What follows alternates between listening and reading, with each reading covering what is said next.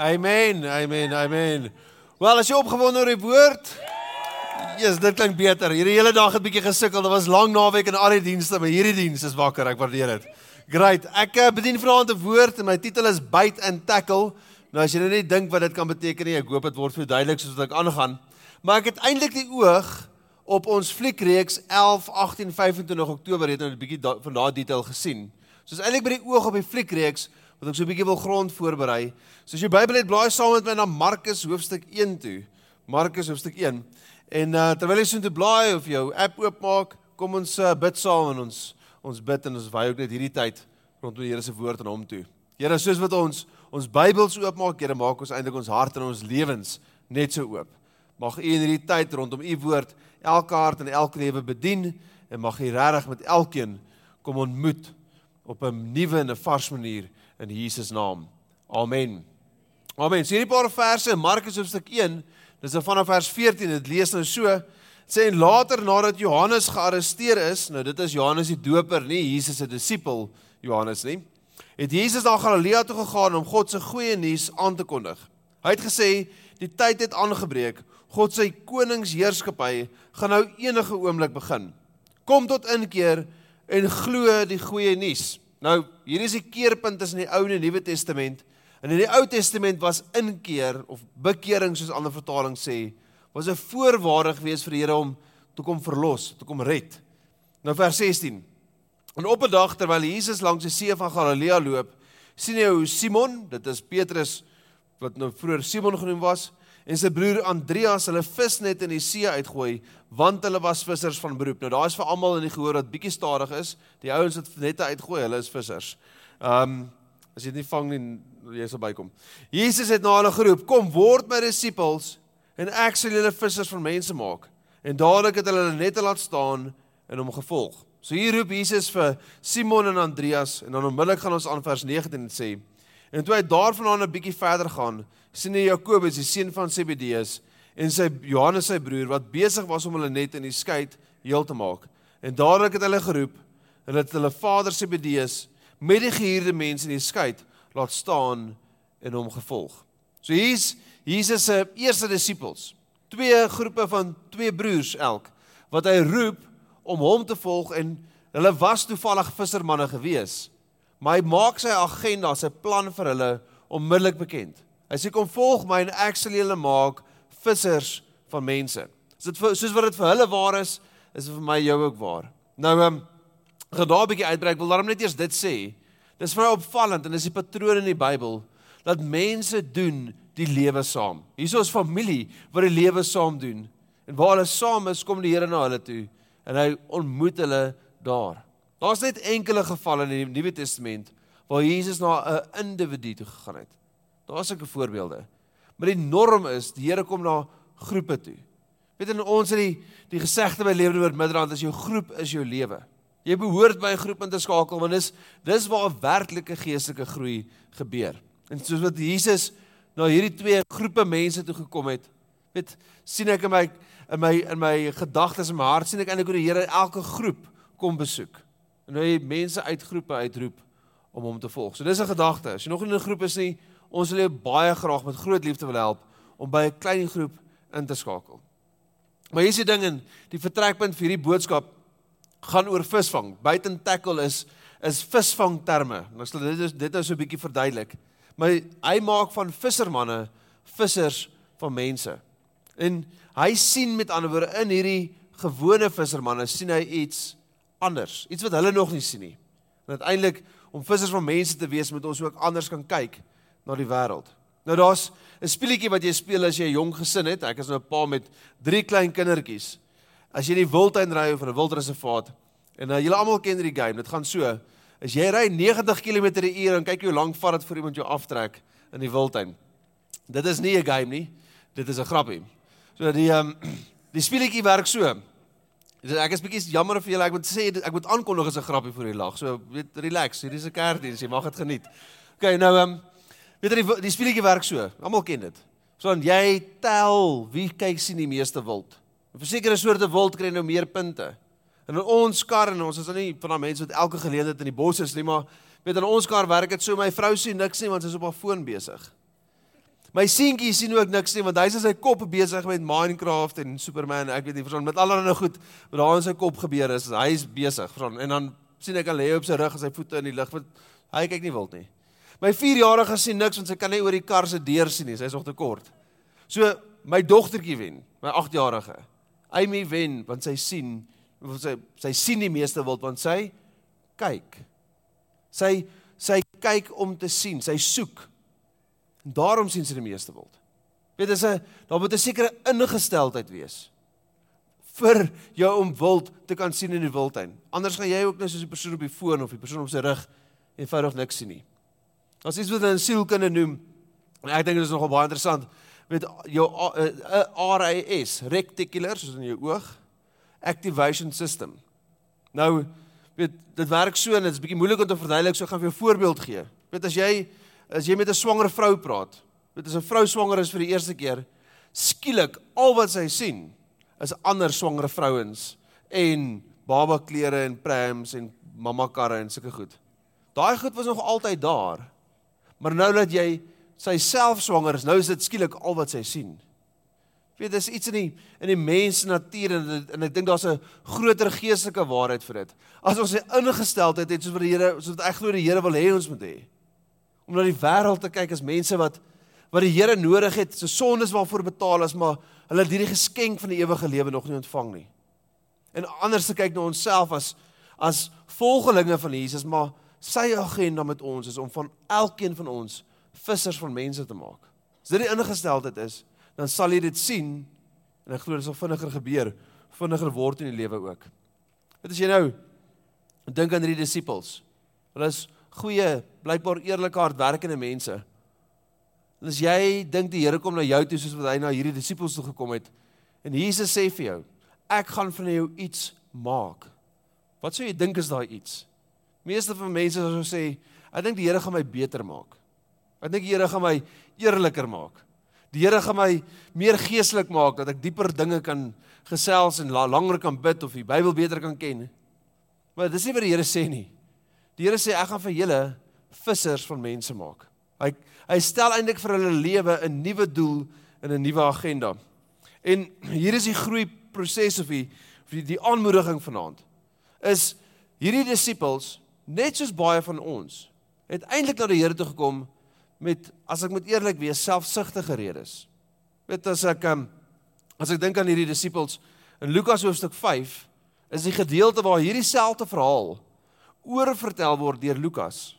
En hy sit twee verhale bymekaar. Hy vertel vir ons wat net voor dit gebeur het. Net voor dit in Lukas 5 is die opskrif die groot vangs. Die disippels of nie disippels en toe nog vissermanne is die hele aand reg deur die nag besig om vis te vang op die see van Galilea. Geen sukses nie. Nou is dit daglig en hulle is besig om terug te kom en hulle is as ons nou moet eerlik wees, moeg en moeilik, teleurgesteld, hartseer, desperaat, bekommerd oor hulle finansies van hierdie besigheid gaan nie soos hulle hê moet gaan nie. Dis waar hulle is. Hier langs die see van Galilea is 'n skrynwerker. En die skrynwerker sê vir hulle: "Hoorie, maar vaar uit en gooi die nette nog een keer uit." En miskien is dit die mense gesproke die wonderwerk want jy vat nie advies van iemand wat nie jou storie ken nie. Is dit nie so nie? Dit is 'n goeie veearts sê vir die boekhouer wat om te doen. Dit maak nie sin nie of iemand wat nie kinders het en sê vir jou wat kinders het wat jy met jou kinders moet doen. So nou, ek bedoel ek was ook daar. Ek het nie kinders gehad en ek gedink ek gaan nie dit doen nie, ek gaan dit doen. Nou het ek kinders en doen ons partykeer hierdie nie en daai wel. So dit is hoe dit werk. Maar hulle hulle erken iets aan Jesus. Dalk kan hulle nie 'n vinger daarop sit nie, maar hulle besef hierdie is meer as dit 'n skrynwerker. Hulle gooi tog nog net een keer uit. En toe hulle dit doen, Dis die vangs so groot, hulle moes nog 'n skei nader bring. En hulle het al hierdie vis na die land toe gebring en toe kom Petrus na Jesus toe en hy val voor hom neer. Toe besef hy hierdie is nie net 'n skrynwerker nie. Hierdie is net nog 'n man nie. En dit skep die geleentheid vir vir Petrus om uiteindelik 'n disipel van Jesus te word. So wat gebeur? Daar's 'n voorsieningswonderwerk en toe roep Jesus vir Petrus en sy broer Andreas om sy om sy disipels te word. Baie van ons het by die Here uitgekom, jy's jy's eintlik hier by die kerk want jy soek 'n vrou. Morney? Nee. Nee. Ja, nee, die Here nee, ek spot nee. Nee. Die ehm um, nee, jy's jy's hier want jy het regtig 'n behoefte. Weet baie van jou ons het by die Here uitgekom in 'n tyd van nood en druk in jou lewe. 'n Dreigende brandkortskap het skielik jou hart oopgemaak om tog maar die uitnodiging te aanvaar van daai ou wat jou altyd nooi. Jy het 'n verhoudingskrisis en jy het regtig hulp en raad nodig en jy het nie geweet waar anders nie. Toe kom jy maar kerk toe. Partykeer is dit deur selfsugtige redes dat ons regtig eers by die Here uitgekom het. En dis nie verkeerd nie, moenie skuldig voel daaroor nie. Maar ons moet verby daai punt beweeg. Dat ek dink aan hierdie twee frases. Daar's daar's 'n gee my gebed en 'n vra in 'n maak my gebed. Weet 'n iemand wat net by die Here uitkom, is dis denkbaar en ek kan dit insien dat ons sal altyd bid Here gee my. Hier is hierdie behoefte, daar's daai probleem, dink aan hierdie situasie, help my hierdeur. Maar weet as ons die pad met die Here begin stap, dan behoort ons meer gereeld 'n ander gebed ook te bid. En daai gebed is Here, maak my. Die Here is geïnteresseerd in alles in jou lewe en die Here wil vir jou voorsien en die Here wil daai situasie op 'n manier laat uitwerk wat goed is vir jou en vir, vir sy naam. Maar die Here is ook baie geïnteresseerd in wat van ons word. Die Here sê vir sy disippels van dag 1 af: "Hier is my agenda vir julle. Ek wil julle maak vissers van mense. Ek het 'n doel en 'n agenda vir jou lewe."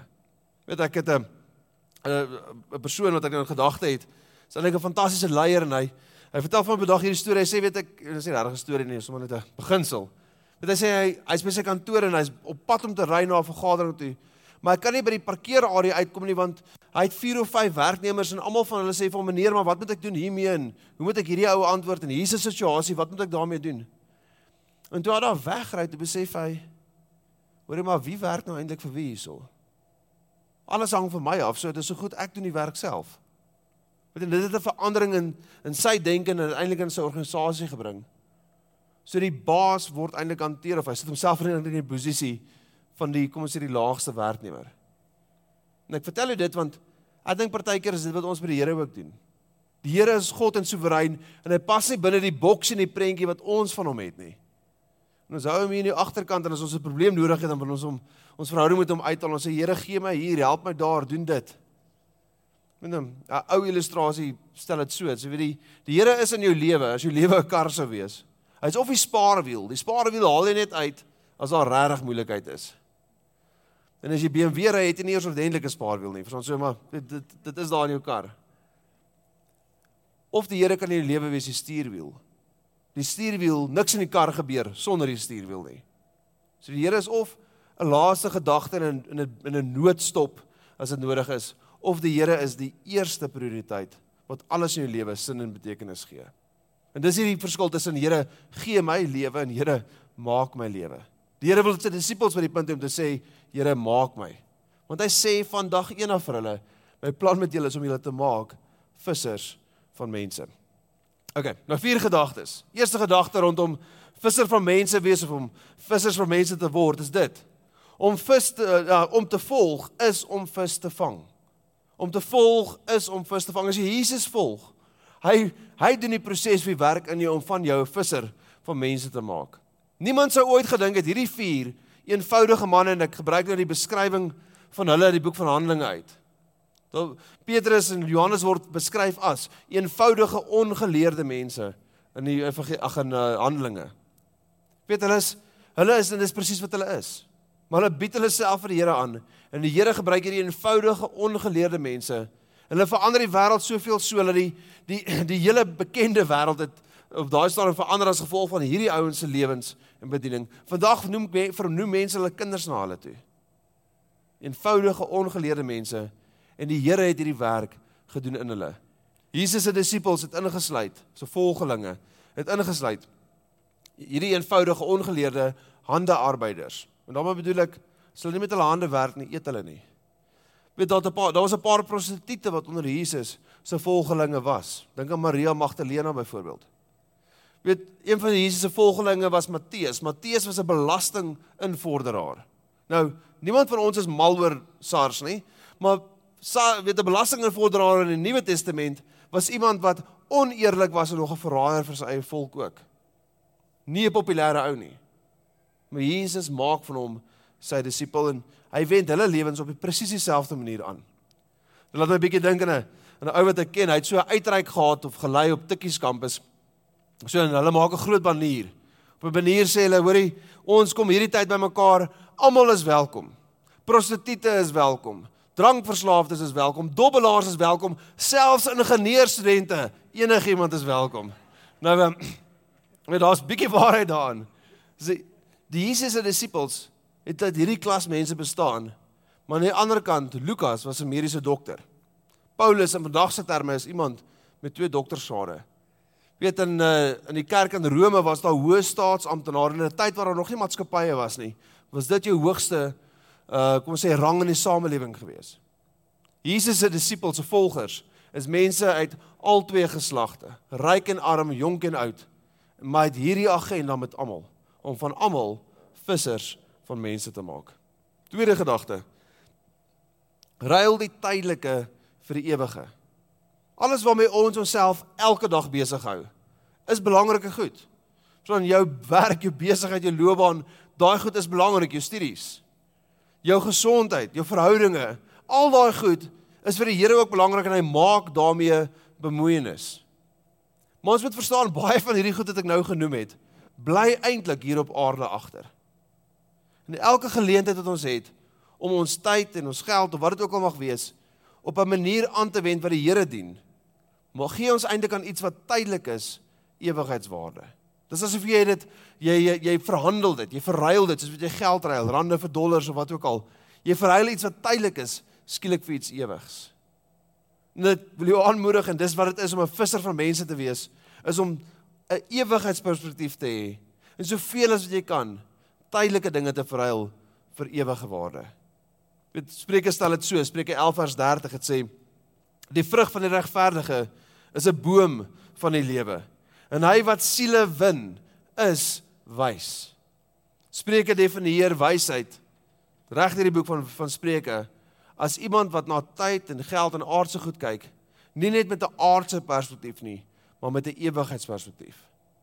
Daarom as jy siele wen, wen jy iets wat werklik belangrik is en dit het ewige waarde. Dit tel vir ewigheid. In die die inleiding of die eerste gedeelte sê hy is 'n boom van die lewe.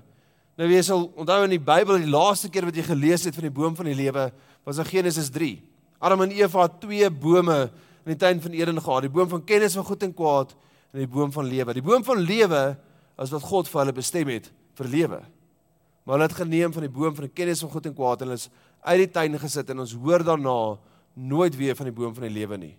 Tot hier in die, in uh, die boek van Spreuke. Hier kom die boom van die lewe weer na vore en is met die ewigheid in gedagte. Met siele wen in gedagte, met dit wat vir God belangrik is in gedagte. En uiteindelik word die boom van die lewe weer herontdek, maar hierdie keer is dit die kruis van Golgotha, daar waar die prys vir ons sondes vir altyd betaal is. Dit is die boom van die lewe. Dis amper asof die skade weer van daai kruis val hierso in Spreuke. Derde gedagte. Dit is maklik om vis te vang. Jy hoef nie Billy Graham te wees of 'n teologie eksamen te slaag of 'n graad in die muur te hê nie. Dink aan jou eie lewe. Daar het daar was 'n tyd in jou lewe wat iemand wat jy ken wat opreg was en wat vir jou omgegee het of die evangelie met jou gedeel het of jy saamgenooi het kerk toe. Jy het nie gereageer om daai ou perfek was nie omdat hy die die allerheiligste lewe gelei het nie. Jy het gereageer want as iemand in jou konteks met wie jy kan assosieer wat vir jou omgegee het en jy uiteindelik ek neem aan saamgenooi het kerk toe. Dink hoor, jy kan daai persoon vir iemand anders wees. Ek het daai verantwoordelikheid net soos wat jy het, maar moenie moenie dink dit is my en Zelwer en Jacques of wie ook al se werk om dit te doen nie. Maar dit wat hier gebeur op 'n Sondag op die kansel, as jy hiervoor geroep is, gebeur dit natuurlik. Dit is 'n dis 'n roepingsding. Maar ek en jy die ons het die verantwoordelikheid net soos elkeen om daar waar ons gaan te kan getuig teenoor ons vriende, ons kollegas, ons familie, ons bure. En ek dink jy het dalk 'n voorsprong vir my, bo my en Zelwer en Jacques, wie ook al. Die voorsprong is dit dat as jy in die bediening is, dan gaan dit gewoonlik so. Jy weet ek is op Saterdag by 'n kinderpartytjie. In die oomblik as iemand vir jou vra Wat doen jy? Kyk, dit is mos altyd die eerste vraag wat by braai gevra word. Vir my is die eerste vraag by braai altyd hoekom is ek so aantreklik? So ek weet nie altyd wat om daarop te antwoord nie. So, maar die tweede vraag is wat doen jy? En dis eintlik dis 'n verskriklike moeilike vraag as jy in bediening is. En nou hierso 'n bietjie binnekennis van die bediening, nê? As jy nie, as jy in die bediening is, jy haat daai vraag. Ek meen ek het aan een predikant hy dink nie daaraan is jok nie, maar ek dink is jok. Hy sê vir mense is hy is 'n menslike hulpbron bestuur. So dit is in sy kop is dit tegnies nie leë nie. Maar weet weet jy wat gebeur die oomblik as jy vir iemand sê is in die bediening, die hele atmosfeer verander. OK. Veral nou by 'n plek wat jy nou sommer weet by by ehm um, kinderpartytjie waar ook al is, dit gaan gewoonlik so. Ek is in die bediening vir die ou sy sigaret ergens heen of hy staan daar met iets dan dink hy wegsteek of hy dink aan daai grappie wat hy net nou vertel het en jy was by. Sê moes nie dit gedoen het. Verstaan? Dit is asof ons ouens in bediening in daai konteks het ons 'n ekstra barrier om regtig by mense uit te kom. Maar dink en bid oor jou eie lewe. Ek weet die Here het elkeen van ons ergens geplaas waar jy vir iemand anders daai persoon kan wees wat er hom omgee of haar omgee vir hom of haar bid en uiteindelik saam nooi kerk toe. Iemand het dit vir jou gedoen. Dis waarskynlik hoe jy uitgekom het. Jy kan dit vir iemand anders wees. Ek moet nou vir jou sê daar's 'n beter geleentheid as jy as jy fliekreeks wat kom nie. Ons berei nou die grond voor vir vir wat ons glo die Here wil doen in daai paar weke in Oktober. Laaste gedagte. Wees op die uitkyk. Wees op die uitkyk. Ek het reg aan die begin gesê, wie sien die meeste wild in die wildtuin? Die wat daarvoor kyk. Dit is die Here na ons kyk en hy sien in volgelinge vissers van mense. Dan sien die Here in die wêreld presies wat ek vroeër gesê het. Mense wat die Here nodig het, mense vir wie se sonde reeds betaal is, maar hulle weet dit nog nie. Hulle het dit nog nie ontvang nie. En hier is my titel, kom nou jy's op hierdie stadium in spel, nê? Bite and tackle. Nou ek is nie visserman nie. Een van die redes daarvoor is ek het nie die geduld nie. Ek kan nie daar langs die water sit nie. Die tweede rede is ek dink nie ek gaan goed lyk in 'n speedo en Crocs nie. En ek verstaan dit is 'n min of meer spandrag vir vir ehm um, ja hierdie eerste rede lelike goed sê nie. So weet jy maar maar dit weet ek of het ek nou geleer. Bait and tackle is 'n term wat visvang toerusting beskryf. Bait is aas. Dis goed wat visse van hou. Hulle wil dit kom eet. Dis wurms of pap of wat ook wat dit ook al mag wees. Tackle is al die ander toerusting van die hoek tot die lyn tot die stok tot die katrol tot wat ook al nog op die op die op die oewer lê. Dis ek dink aan ons verantwoordelikheid om visser van mense te wees of te word. Soos as ek dink aan hoe die Here ons lewens wil aanwend, dan het ons hierdie verantwoordelikheid is om byt te wees. Om aas te voorsien. En lewende woord Midrand, ons hele missie is dit. Die rede hoekom ons voluit gaan met 'n fliekreeks Die rede ek ons moeite doen rondom Night of Light en skersproduksie is want ons wil askep. Ons wil men, mense wat nog nie in die kerk is nie 'n rede gee om hiernatoe te kom. Dis ons hele missie. Dis wat ons doen. Dit is byt. Dis die aas. En wat ek op hierdie punt sê is ons ons uh dream team, ons vrywilligerspan. Dit daai ouens wat jou gehelp het jou kar parkeer, wat vir jou welkom gesê het by die deur. Die ouens wat vir jou koffie gemaak het, ons kinderkerk ouens in die oggend in die inligtingstoonbank uh wat dit ook al is. As jy vir 'n dream team member vra, "Hoekom wys jy karre aan?" gaan hy waarskynlik vir jou sê of die regte antwoord is, "Ek is nie besig om karre aan te wys nie. Ek is besig om my deel te doen om te deel in die visie van hierdie kerk, om mense by die Here te kry." Karre aanwys is belangrik, maar dit is 'n deel. Elkeen het 'n deel om te doen. Jy kan jou plek ook vind. As jy nog nie deel van die dream team is nie, môre aand, 07:30 by die kerk, stap 4. Vir ons mense by Dream Team in in in lyf. Jy het jou geleentheid om 'n Dream Team te kan wees nog voor die fliekreeks begin in Oktober. Moet dit nie mis nie. Maar dan tackle. Dis 'n lekker woord, nê? Tackle want ons weet wat tackle in rugby is. Tackle is nie ons verantwoordelikheid nie. Dit is nie ons werk nie, laat ek dit so stel. Ek kan iemand kerk toe nooi. Ek kan iemand kerk toe bring. Ek kan iemand aan die aan die bediening blootstel. Maar wees verseker dit is dit is die Here wat die wat die werk doen in iemand se lewe. Dis die Heilige Gees wat oortuig. Ek het nie die vermoë om iemand se sondes namens die Here te vergewe nie. Ek het nie die vermoë om iemand wedergebore te maak nie. Dit is die Here wat dit doen. Ek het hierdie verantwoordelikheid om aas te wees, iemand saam te nooi en tot hier te bring en die Here sal die werk verder doen. Die Here sal die oortuigingswerk doen. Die Here sal die die die die die, die uh, geskenk van die ewige lewe gee vir daai persoon. Dit is hy wat dit sal doen. So in buite en tackle sien ek eintlik ons verantwoordelikheid en die Here se verantwoordelikheid wat saamwerk. So ek dink in die in die evangelies eindig met die groot opdrag. Die groot opdrag is daai gedeelte in Matteus 28 waar Jesus vir die disippels sê: "Gaan, maak disippels van alle nasies." Ek dink die opskrif is bietjie sleg. Ek dink dit behoort te wees die groot uitnodiging. Want wat as jy sê die Here wil hê ek en jy moet vissers van mense wees? Maar die Here se plan hang nie van jou gehoorsaamheid af nie. Die Here gaan dit doen. Die Here nooi vir my en jou om dit saam met hom te doen. Dis ons geleentheid, dis ons voorreg om saam met hom te werk, dit wat hy besig is om te doen. En tot 'n laer mate vir die kerk is dit so. Die dream team members by die kerk is besig om te deel in die visie van hierdie kerk en dit is om mense by die Here uit te bring presies hierdie ding.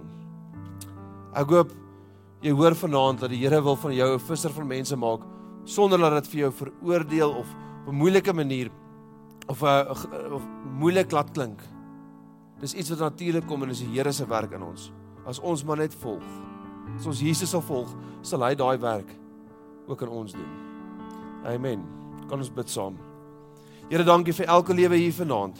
Here, dankie dat U besig is om hierdie werk in harte en lewens te doen om van almal van ons vissers van mense te maak. Ons harte sê Here, ja. Maak ons gewillig. Skep vir ons die geleentheid in Jesus naam. Nou wil ek vra terwyl elke oog gesluit is, gesluit bly. As jy hier is vanaand en jy het nog nie by daai punt gekom om Jesus aan te neem nie. Jy is nog nie seker dat jy 'n kind van God is en dat jy vir ewig sal lewe nie. Wil ek 'n geleentheid skep vir jou. Ek wil 'n gebed bid en ek gaan nie vorentoe roep nie. Ek gaan nie vra dat jy agterbly nie. Ek wil eenvoudig net 'n gebed bid wat ons hele kerk, julle almal hierso gaan saam bid. As jy by daai gebed ingesluit wil wees, wil jy nie in hierdie volgende oomblik net jou hand in die lug opsteek en sê, "Wanneer hier is ek?" Ek wil seker maak dat ek 'n kind van die Here is. Ek wil seker maak my saak met die Here is reg. Dankie. Dankie. Ek gee nog so 'n oomblik of twee as as die Here met jou ook praat en jy wil hierby ingesluit word, steek jou hand in die lug. Amen. Ek wil vra kerk, kan ons almal hardop hierdie volgende gebed hardop saam bid. Here, dankie dat U my Ekskuus. Ek is te opgewonde. Mense, hier bid ons. Here, dankie dat U my eerste lief gehad het. Toe ek nog 'n sondaar was. Dat die bloed van Jesus die prys vir my sonde betaal het. Here, vandag ontvang ek die ewige lewe as 'n geskenk uit U hand. Mag U my sondes vergewe en vandag 'n kind van God maak in Jesus naam. Amen. Amen. Great kerk, ons gee vir elke hand wat opgegaan het 'n hande klap. Jy gaan vir ewig lewe. Ons celebrate dit saam met jou. Dankie.